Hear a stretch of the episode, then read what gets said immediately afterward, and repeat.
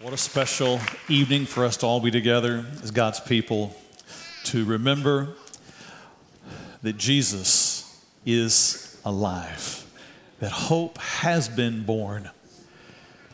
He came into a dark world, He came at a dark time, and He overcame all that would seek to stop Him to become the Son of God. Amen. Tonight, I want us to think for just a few moments about the fact that hope is here, and this hope that we have is incredibly and intimately personal. What a year this has been. We've all walked through some things that we thought we would have never walked through in a year. For some, it meant change in a job situation. For some, it's meant the loss of a loved one. For some, it's been difficult to see what is ahead. And it's at this time that faith becomes even more valuable to us. Because faith offers us the one thing that nothing in this world can. Faith in Jesus Christ offers us real hope. Not just a wish, not just it would be nice if, but a confident and certain hope. Because on a dark hillside long ago, angels appeared to shepherds.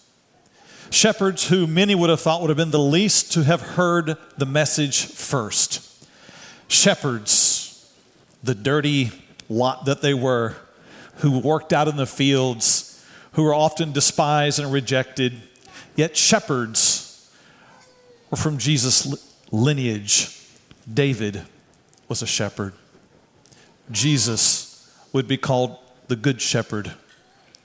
And so it was shepherds who heard the message first. And what they heard was a message that was incredibly and intimately personal. One verse this evening, Luke chapter 2, verse 11. The angels said to these shepherds, For there is born to you this day in the city of David a Savior who is Christ the Lord. Now, if you've been around the faith for some time, this is a very familiar verse to you. You've heard it as part of the Christmas story, but I want us to draw out a few words from it tonight to help make this moment truly what I believe it is. The first two words I want us to recognize in this verse is that there is born to you. There's a lot of things that the angels could have said in this moment, but to the shepherds who perhaps would have thought they would have even been the least and least likely to have heard the message, the angels appeared to them and said, To you. Yes, it is for all. Yes, it is for the nation. Yes, it is for those dwelling in Bethlehem. But, shepherds, this message is to you. And these words are recorded in Scripture so that we might come to a moment like this, so that you and I, with all that's going on in our life, so that you and I, who have known what it's like to live weak, in need, guilt ridden, and in confusion, a message comes to us about our Lord Jesus, and it is this to you. So, for the next few minutes, I want you to try to isolate out everybody else that's around you. Don't think about the person next to you. Don't think about the children that you have brought or the grandchildren that are here, I want you to think for just a moment about what God has to say to you. Because in this verse, the angels used a couple of different names for Jesus to describe him, and they're all very personal names. And I want them to be personal for us tonight. The first that they used was they said, For there is born to you this day in the city of David a Savior. A Savior. Again, one of those words, if you've been around the faith for a while, we hear a lot. Our Lord and Savior, Jesus Christ. But it's the word Savior that means a rescuer. One who's arrived on the scene to come and rescue those who are being held in bondage to rescue those who are being held captive, to rescue those who are held against their will, to rescue those who can find no way out. A Savior has been born. And Jesus was born to save us. not just for heaven someday, but to save us from the curse of sin. You see, when Adam sinned in the beginning, a curse fell upon the planet, and a curse fell upon all who would be born. The curse of sin. You and I would know what it's like to have that upon us because you've known what it's like to deal with guilt, shame, regret, fear, and anxiety about life, the regrets for your own sin, and you would know what it's like to be held in a place of bondage, to be held under the addiction of a sin, to be held down and not be able to be free. And to you and I, Jesus was born, and the angels came with the message that he has come to free us, to rescue us, so that you and I don't have to live with the continual, repetitive message of guilt. So that you and I don't have to live with the continual, repetitive message of condemnation, rejection, and hopelessness. Jesus came to give hope. And he came to rescue and to save. From Matthew 1, it says, And she will bring forth a son, and you shall call his name Jesus, for he will save his people from their sins. You weren't meant to have to live in your sin. You weren't meant to have to live under the weight of guilt. You weren't meant to have sin dominating your life. You were meant in Jesus Christ to be free. And He came to take the weight, the punishment, the guilt, so that you and I could be free. But it's not just sins in general, it's not just weakness in theory, it's not just a psychological thing, because God knows each of our very unique, private parts of our life. He knows the part that the person sitting next to you does not know. He knows the part that you don't post on social media. He knows the part that plagues you when you put your head on your pillow at night. He knows the part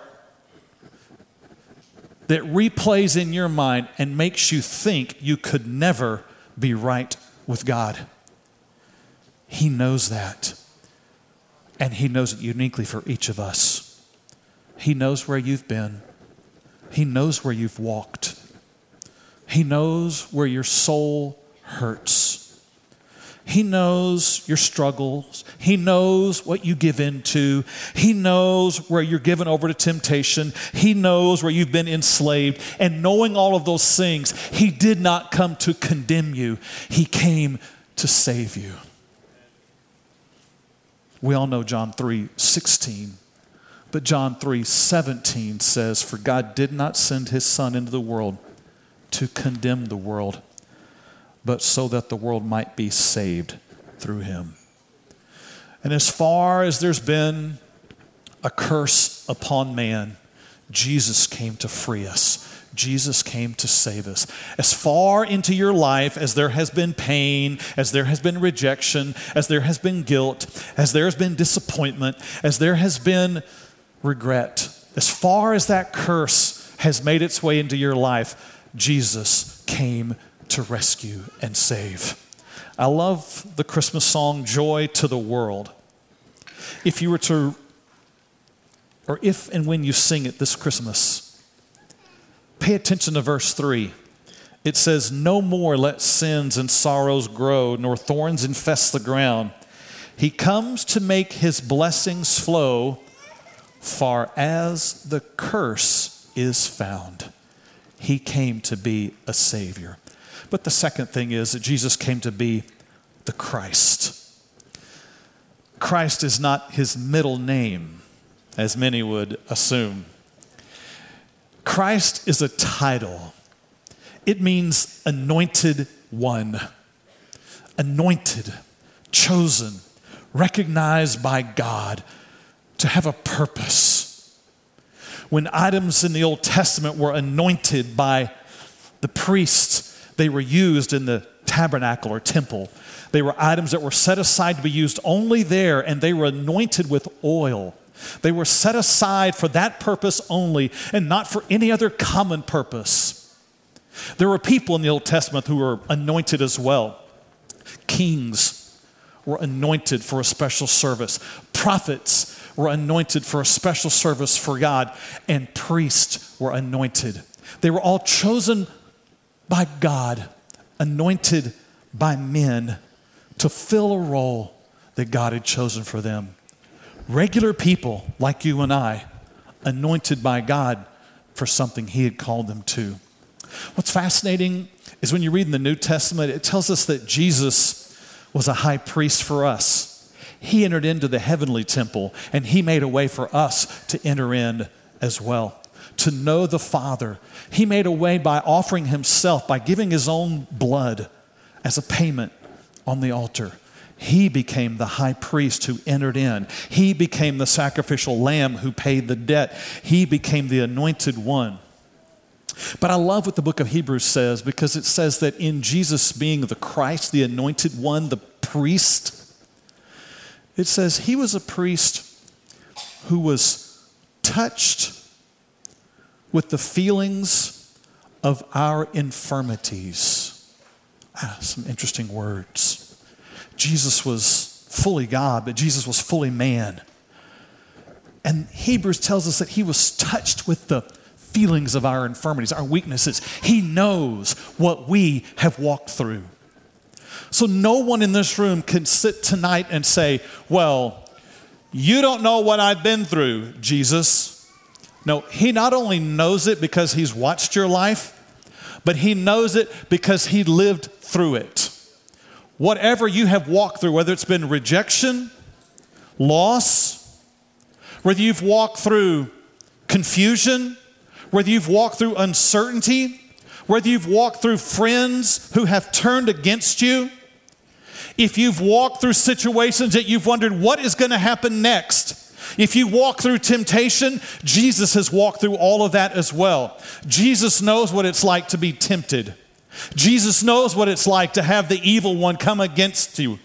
He knows those things. Jesus knows what it's like when everybody turns aside. Jesus knows what it's like to face the culture and feel like an outsider. Jesus knows what it's like when the government is against you. Amen. Jesus knows all of those things. Jesus knows what it's like to pray to the Father and be told no. Jesus knows. He is touched with the feelings of our infirmities. Whatever you've been a part of, wherever you've been, He not only knows about it, He knows the feelings of it. On the cross, the Bible says that he became the payment of sin and became the guilt offering for sin. He actually, Second Corinthians says, he became sin so that you and I might become the righteousness of God. Jesus knows what it's like to bear the weight and the guilt of sin in life. So even tonight, when you say, you don't know the tapes that play in my head. You don't know the thoughts that roll around in my mind. You don't know how dark it can get sometimes. Jesus knows. He doesn't just know about it, He knows the feelings of that kind of infirmity because He is the Christ, the anointed one who has come to free us from all of that. Amen. But he's also in this verse, Lord. Lord, the title that means ruler, king, the one who's conquered, the one who reigns over all, the one who sovereignly controls and reigns over all things. It's fascinating that here the angels were saying that a baby was born and he is Jesus the Christ, the Lord. As a baby, the angels called him Lord. He was already the one who reigned over all. He didn't have to measure up to it. He was already it the minute he entered into this world. He was Lord of all. And he lived his life and proved that he was Lord over all. Through the miracles, through his life, through everywhere we read that he went in the New Testament, he proved he was Lord. He's Lord over creation. He was Lord over the wind and the waves. He was Lord over the storms. He's Lord over diseases. He's Lord over circumstances. He's Lord over earthly powers. He's Lord over the governmental rulers. He's Lord over sin and pain. He's Lord over any false religion. He's Lord over temptation. He's Lord over rejection that might come into our life. He has proven that He is actually Lord over death, hell, and the grave. He's proven it all by his life. He was given that name by the angels at birth, and he proved it by how he lived his life, and the New Testament tells us that. But I'll tell you this in the fact that he's Lord, it's not just a title, it's immensely and intentionally and intimately personal. Because he is the God he is the Savior, He is the Christ who took your sin upon Himself and died with that sin, paid for your sin, rose again the third day, defeating that sin, hell, and the grave and death itself. And He entered into heaven, poured out His blood, and became Lord over all. Amen? He is Lord. There's nothing in your life today that is greater than Him. Oh, there are things that you and I might think are too great for us, and they are, but they are not too great for Him. He is Lord over all. He's Lord over your life. He's Lord over the things that you battle with. He's already conquered them, He's already defeated them. And He is the Lord who will right every wrong. Because that same Lord who ascended back to heaven, He will come again. There's coming a day, and boy, it sure has the feeling of soon attached to it. And when He comes back, He won't come back to be crucified again. He'll come back as the reigning king the second time. And when he comes, he will bring justice to every injustice. He'll bring right to every wrong. And he will settle the score according to his scales of justice and truth and righteousness. But it gets very, very personal at this point because each of us in our life, we've had some things happen that are injustices. You've had some things happen where you've been treated unfairly. You've had some things happen where you know it wasn't right what happened to you, and you've yet to see the score settled. You've had some things happen that you've been praying against. You've had some things happen that you're still waiting for answers to because right now it seems out of control and it doesn't seem to be any answer to it. Listen, He is the Lord over all of those, and when He returns, He will make all things right. Amen. He is the Lord. He is Jesus. He is the Christ. He is Lord. And those who believe in Him, those who recognize Him as Lord, He says, something happens in us. We become filled with hope. Jesus said in John 8 12, I am the light of the world. He who follows me shall not walk in darkness, but have the light of life. You needed a Savior, He came to rescue you. You needed to know that God knew, He knows. You needed to know that everything that has defeated you in the past has been conquered, He is that Lord. And so tonight, we gather in adoration, like the shepherds did, to marvel at this one, this baby, whose hope pierced the darkness and entered into our world that we might know life. And those who believe in him, we have, Jesus says, that light in us now. We live with that light. Would you bow your heads tonight? Father, I thank you that while we were still sinners, you saw us in our sin. And you sent your Son to be a Savior, a rescuer. You sent him so that we would know that you know what it's like. But you sent your Son not just to come alongside us in our sin, but you sent your Son to free us from our sin. So I thank you that He is Lord, He is the conquering King, that on that holy night, hope was born, and hope is here. I thank you that that hope is immensely personal for each of us. Tonight, we gather to worship and thank you and to receive hope into the very private, personal parts of our life and allow you to be the one who rescues and frees us. We thank you in Jesus' name. Amen.